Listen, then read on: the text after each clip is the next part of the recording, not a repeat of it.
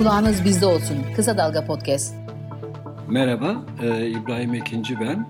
E, marjinal faydada bu hafta da yine güncel durumu bir konuşalım. Şimdi son haber, kur korumalı mevduatta süre uzatıldı. Zaten biliyorsunuz bu e, uzatılacak yedi torbalara filan konmuştu bununla ilgili mevzuat. Resmi gazetede bugün yayınlandı. Yalnız tabii kur korumalı mevduatta çıkış var biraz. E, bir son hafta bir on yedi milyar T L'lik azalma olduğunu görmüştük. Bunun nedeni tabii ki e, kurun artmaması. Yani Merkez Bankası'nın işte e, sağdan soldan bulup buluşturduğu, devşirdiği dolarların işte arka kapıdan satışının sürmesi, doları e, doların kurun yükselmemesi. E, dolayısıyla buradaki e, yatırımcı sadece mevzuat gereği işte Merkez Bankası'nın politika faizi dokuz, üzerine üç puan koyun on iki faize mahkum kaldı. Yani kur korumalı mevduatta kur yukarı gitmeyince alabileceğiniz tek şey e, bankanın verdiği yüzde on iki faiz. Dolayısıyla burada tabii burada da bir yatırımcı bir şey kazanamadığı için e, anlaşılan ayrılıyor. Diğer yatırım e, araçlarına doğru gidiyor. E, zaten e, son bütçe rakamları yayınlandığında görüldü. Kasım ayında Hazine e, Merkez Bankası kur korumalı mevduat için kur artışından kaynaklanan bir ödeme yapmamış. Sıfır gözüküyor. Daha önceki aylarda olurdu biliyorsunuz. Yani dokuz milyar, on milyar, on beş milyar toplamda işte ne bileyim Merkez Bankası'nı da koyarsanız yirmi otuz milyarlık ödemeler olurdu. Kasım ayında sıfır sıfır. Çünkü kurda bir kıpırdanma yok. Döviz satarak kuru tutuyorlar. E, zaten e, böyle de olduğu anlaşılıyor. E, şeyden kur korumalı mevduattan bu e, çözülme biraz da borsaya gitmiş gibi gözüküyor. Çünkü orada artış var. Yani piyasa değer artışı yüz on milyar diye yazmış İris Çibre borsa uzmanı ve yatırımcı sayısında da yirmi bin kişilik bir artış olmuş. Yani K K M'den çıkanların bir kısmının hiç olmazsa borsaya gittiğini düşünebiliriz.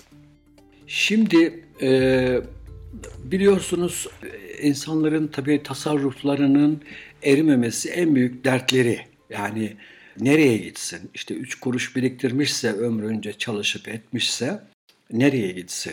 Şimdi konut, konut daha önce de söylemiştim, bir arsa borsa düzeni kuruldu. Konut ve arsa gibi yatırımlarda bir seçenek ama orada da fiyatlar çok yükselmiş durumda. Yani artık hala bir seçenek mi çok emin değilim doğrusu. Yani hatta bazı analistler orada fiyatların doygunluk seviyesine geldiği kanaatinde. Bunu dikkate almak lazım. Zaten hani küçük tasarruf sahibi için hani K K M'den çıktım borsa arsa alayım da her zaman bir seçenek değil. Herkes için bir seçenek değil. Çünkü hani işte bir ev fiyatı ne bileyim iki milyondan üç milyondan başlayıp yukarı doğru gidiyor. Dolayısıyla hani yüz bin, iki yüz bin, üç yüz bin T L'lik tasarrufu olanlarımız için bu bir seçenek değil. Şimdi döviz e, tabii kur korumalı mevduattan çıktınız. Niye çıktınız? Döviz kur yukarı gitmediği için çıktınız. yüzde on iki faize mahkum olduğunuz için çıktınız. Çünkü kur korumalı mevduatta yüzde on iki faize mahkumsunuz. Piyasa faizleri bile yirminin üzerinde. Yani bankalar mevduata yüzde yirmi yirmi bir faiz veriyorlar. Hatta daha büyük mevduatınız varsa yirmi beşe kadar çıkabiliyor bu. Dolayısıyla kur korumalı mevduattan çıkmak hani ekonomik aklın, iktisadi aklın bir gereği gibi gözüküyor. Fakat oradan çıktığınız zaman gidip döviz almak da çok bir akıllıca bir seçenek değil. Çünkü dediğim gibi zaten döviz satarak e, kuru tuttukları için K K M e, bir e, gelir getiren bir seçenek olmaktan çıktığına göre bu kurda da geçerli. Artı bir de Bakan Nebati Nasıl Bir Ekonomi gazetesine yaptığı açıklamada kur, kurda hani bu döviz rezerv yakarak kuru tutma politikasının süreceğini de söylemiş. Çünkü orada işte kur çıkarsa benim enflasyonla ilgili hesaplarım bozulur demiş. Anlaşılan enflasyonla ilgili mücadeleyi hani daha doğrusu enflasyonla ilgili yaptıkları tek şey diyelim. Hani kur, kur kuru tutmak. Kur yukarı giderse oradan enflasyona da bir geçişkenlik olacak. E şimdi enflasyon seksen beşten seksen dörde düştü. Bu tersine döner. Eğer kur yukarı giderse bu beklenti seçime doğru işte enflasyonu düşürdük düşürüyoruz beklentisi bu havayı atamazlar. Dolayısıyla anlaşılıyor ki kuru tutmak için bulabildikleri kadar ne varsa sağdan soldan döviz bulup satacaklar. Öyle anlaşılıyor. Dolayısıyla hani kurda da böyle çok tatminkar diyelim yatırımcı için işte ne bileyim kazandım enflasyona karşı kendimi korudum dedirtecek ölçüde bir yukarı gidiş bir artış beklemek biraz zor. Euro'yu biraz önünü azıcık açtılar. O da muhtemelen ihracatçıların baskısıyla olmuştur. Çünkü ihracatçılar Avrupa'ya mal satıyorlar. Euro doların altına gelmiş. Zarar edince feryat ettiler. Gidip hükümeti muhtemelen ikna ettiler. Biraz Euro'nu, Euro'yu azıcık gevşek tutuyorlar. Euro azıcık böyle kıpırdıyor. E, oradaki dediğim gibi o da bilinçli yapılan bir şey. İhracatçı zarar etmesin diye yapılan bir şey. Şimdi eğer hani dövizde durum buysa, K K M'de durum buysa, mevduatta gidip yüzde yirmi beş yapsanız da bile önümüzdeki hani bir yıllık yirmi beş, önümüzdeki yıl bir yıllık enflasyonu yüzde kırk elli tahmin ediyorsanız orada da tabii zarar edeceksiniz. Bu durumda hani mevduat, K K M, döviz filan haliyle insanları sıkıştırıyor. Çünkü hiçbirisinde bir kazanç yok. Geçen hafta zaten yatırım araçlarının getirileriyle ilgili son durumu da size anlatmıştım. Dolayısıyla borsa işte böyle bir konjonktürde seçenek oluyor insanlar için. Yani borsaya gidelim o zaman. Ama hani borsaya gitmek elbette bir seçenek. Fakat hani borsa böyle hani işte mevduat yaptım, işte alacağım faiz de belli filan deyip rahat edeceğiniz bir yatırım alanı değil. Borsa günlük olarak hisselerin değerleri iner çıkar tabii. Dolayısıyla oralarda sabırlı ve bilinçli yatırımlar yapmışsanız, sakin kalabilecekseniz yani sinirleriniz dayanacaksa diyeyim hani borsayı tercih edin ve tabii ki güvenilir kurumlar aracılığıyla yatırım yapın. Çünkü başka türlü olmuyor. Yani ben mesela bir gazeteci olarak size şu hisseye gidin, bu hisseye gidin diye bir tavsiyede bulunamam. Bu etik dışı bir şey. Bununla kendiniz karar vermelisiniz ama danışmanlık alarak karar verin demek istiyorum. Türkiye gibi bir ülkede borsada yarın ne olacağını da bilemeyiz. Mesela biz bugün akşam uyuduğumuz zaman e, borsa işte yarın yükselir filan da diyebiliriz değil mi? Ama işte bakarsınız bir İmamoğlu kararı geliyor, bir anda ortalık geriliyor değil mi? Yani ya da borsada bir manipülatör çetesinin bilmem e, ne kadar büyük bir vurgun yaptığı açı ortaya çıkıyor filan. E işte onların vurgun yaptığı hisselerde patır patır bir aşağı gelişler olabiliyor. Türkiye hani hakikaten e, bu A K P döneminde hani e, sükunetini bütün piyasalar gibi borsada kaybetmiş durumda. Yani yarın bir skandal patlar mı patlamaz mı? Kim söyleyebilir ki hayır patlamaz değil mi? Yani bu Türkiye'de buna e, hayır demek kolay değil. Ya borsada tabii şöyle de düşünmeniz lazım.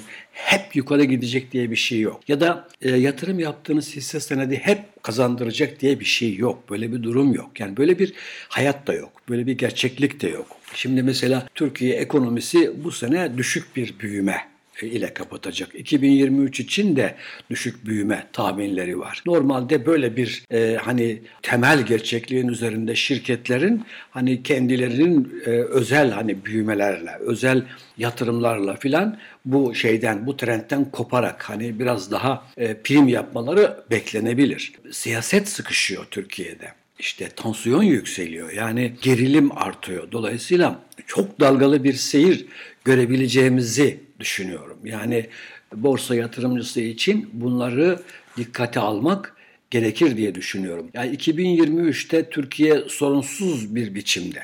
Yani sorun olmayacak. Seçimimizi yapacağız ve sükunet içerisinde iktidar el değiştirecek. Mesela böyle bir güvenin artması borsaya yarar. Bence yarar. Ama hani ya ortalık karışabilir fikrinin ortaya çıkması, belirmesi e, borsaya da diğer piyasalara da yaramaz. Çünkü hani her şeyden önce yatırım neye bakar? Hani istikrar ve huzura bakar. Yani huzur şartlarında herkes işine gücüne e, odaklanır değil mi yani? Böyle bir şey olduğunu hepimiz kestirebiliriz.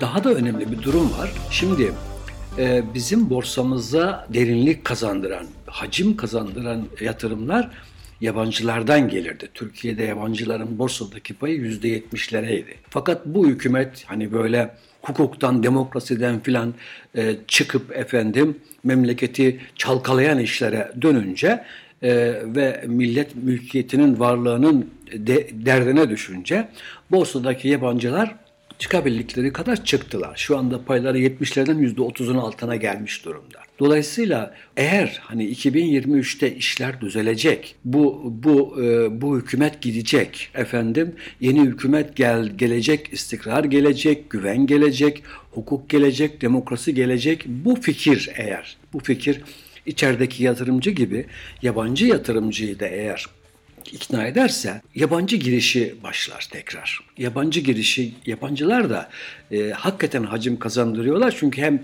e, büyük yatırım yapıyorlar hem de uzun vadeli yatırım yapıyorlar. Yani ertesi gün satmıyorlar mesela. Tamam mı? Ya da borsadaki günlük dalgalanmalardan panik olmuyorlar mesela. Bu büyük emeklilik fonları geliyor. Şimdi Türkiye için mesela üç not kuruluşunun üçü de yatırım yapılamaz notu ver, vermişken o büyük fonlar buralara çok büyük para bağlamıyorlar. Yani o yüzden Türkiye'nin genel durumunun değişmesi lazım. Yani e, hukuka dönmek, demokrasiye dönmek, adalete dönmek. O şartlarda hani bir mülkiyet güveni geliyor insanlara ve istikrar da geliyor tabii. Şimdi istikrar şartları çok önemlidir. Çünkü istikrar olduğu zaman da tabii ki borsa yine düşer çıkar ama çok derin düşüşler beklemezsiniz mesela, değil mi? Yani yüzde birlik işler olur filan. Ama yani bu, bugün mesela ne olabiliyor? Hani çok daha derin yüzde üçlük, beşlik, onluk düşüşler olabiliyor. E ve e, regülasyonlar çalışmıyor. Yani borsayı gözeten, burada manipülasyonu, spekülasyonu önleyen kurumlar çalışmıyor. Çalışmadığı için e, nasıl söyleyeyim hani bekçisi, polisi olmayan bir alana giriyorsunuz. Ve orası hani kıran kırana bir işe dönüşüyor. Dolayısıyla bu da çok önemli. Yatırımcılar elbette ki hani borsayla ilgilenebilirler. Benim hani kimseye ilgilenmeyin diyecek bir halim yok. Olabilecek şeylere dikkat çekmeye çalışıyorum. Ama eğer ki bunu düşünüyorsanız muhakkak ki dediğim gibi danışmanlık alın. Efendim doğru e, hisselere yatırım yapın. E, bir hisse bugün böyle yukarı gidiyor gidiyor diye iştahınız kabarmasın. Çünkü o e, yani eğer hani hakikaten iktisadi temellerden kopuk fiyatlara ulaşmışsa e, risklidir. Geç, geçtiğimiz yayınların bazılarında hatırlatmıştım. Mesela bir şirketin değeri tamam iyi bir şirket ama bir Koç Holding değil, bir Sabancı Holding değil, bir Tüpraş değil. Dahası bu üçün toplamından daha yüksek değerli hale gelmiş. Şimdi bu mantıkla izah edilecek bir durum var mı? Burada yok. Dolayısıyla mesela böyle böyle yani hisse senedinin fiyatı yukarı gidiyor diye peşlerine takılmayın. Çünkü usulü şudur, yüksekken satılır, alınmaz. Düşükken alınır, yüksekken satılır, değil mi şimdi? Yani bunu yani kar istiyorsanız bunu düşünmeniz lazım. Yukarı giden bir hissenin peşine takıldığınız zaman ertesi gün onun dönüp dönmeyeceğini bilemezsiniz. Bir de dediğim gibi mantığınız var, değil mi yani? Yani bir şirket Tüpraş'tan hayatta baktığınız zaman size deseler ki şu şirketlerden hangisini size verelim, hangisini daha değerli görüyorsunuz, değil mi? Yani değersiz gördüğünüz şirketin fiyatı daha yukarı gitmişse o zaman diyeceksiniz ki burada mantık yok. Burada bir spekülasyon var, bir manipülasyon var. Ben buna yanaşmayayım, yaklaşmayayım diyeceksiniz. Dolayısıyla bunu düşünün. Bir de tabii ki her her yatırım alanı için geçerli bu. Hani tek bir hisseye değil de hani muhtemelen hani önü açık sektörlere. Yani önü açık sektörlere derken mesela enerji fiyatları çok yukarı gitmiş, değil mi diyelim. O bazı sektörleri sıkıştırıyor. Mesela demir çeliği sıkıştırıyor. Demir çelikte üretim düşüşü var filan, değil mi? Şimdi mesela bunu düşünmeniz lazım. Önümüzdeki iktisadi koşullar filan sektörlere yarayacak, filanlara yaramayacak diye de bir ayrım yap. O ayrımdan sonra da hisse senedi ayrımı yaparsınız. Önce sektör ayrımı, sonra hisse senedi ayrımı yaparsınız. Olur. Şimdi bu arada Ee, size söyleyeceğim başka bir gelişmede krediler durumuna baktım. Vatandaş kredi alıyor mu almıyor mu diye. Orada benim gördüğüm taşıt kredilerinde bir e, şey var, e, artış var. Muhtemelen bu ithal araçlarda hani kur tutulduğu için fiyat biraz e, yatay seyrediyor. E, kur artar korkusu e, olan yurttaşlarımız da herhalde bu aralar kredi kullanarak mesela taşıt kredilerinde son iki ayda yüzde otuz yedi virgül altı'lık bir artış olmuş. Evet.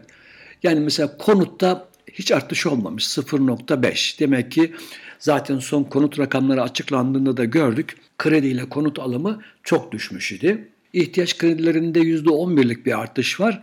Ama hani dediğim gibi taşıt bunun üç katı. üç katından da fazla. Taşıt kredisine vatandaşın yoğunlaştığı görülüyor.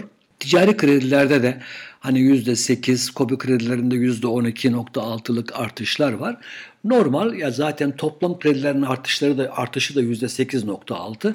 Demek ki ticari krediler toplam, toplama göre bir seyir izliyor. KOBİ kredileri biraz daha yüksek gitmiş. E, bu bilgi de aklınızda bulunsun. Bunun dışında e, son bir şey daha söyleyeyim. iki bin Ee, geçen gün e, Cumhurbaşkanı Erdoğan söyledi. Efendim işte iki bin yirmi üç'te işte herkes yüzde yirmi enflasyona göre hesabını yapsın filan. Şimdiye kadar doğrusu hükümetin bütün resmi belgelerinde, bütçe, orta vadeli program, Merkez Bankası'nın bu e, enflasyon raporlarında vesaire bütün bütün bu belgelerde e, hedef olarak yani bir sonraki yıl için, iki sonraki yıl için ne bileyim verilen hedeflerin şimdiye kadar e, hiç tuttuğu görülmemiştir. Yani o yüzden ben de yurttaşlarımızı uyarmak istiyorum. İsteyen tabii ki Cumhurbaşkanı'nın yüzde yirmi hedef olacak, onu dikkate alın, hesabınızı ona göre yapın, önerisini dikkate alabilirsiniz. Bir şey yok. Ama bence iki bin yirmi üç yılında yüzde kırk'ın altında bir enflasyon görmemiz zor görünüyor. Dolayısıyla hani hesabınızı, kitabınızı yaparken, bankaya mevduat koyarken veya başka bir yatırım yaparken enflasyonun bundan daha düşük olmayacağını e, dikkate almanızda fayda var. Ee, bu haftalık bu kadar. Önümüzdeki hafta tekrar görüşürüz. Hoşça kalın. Kendinize iyi bakın.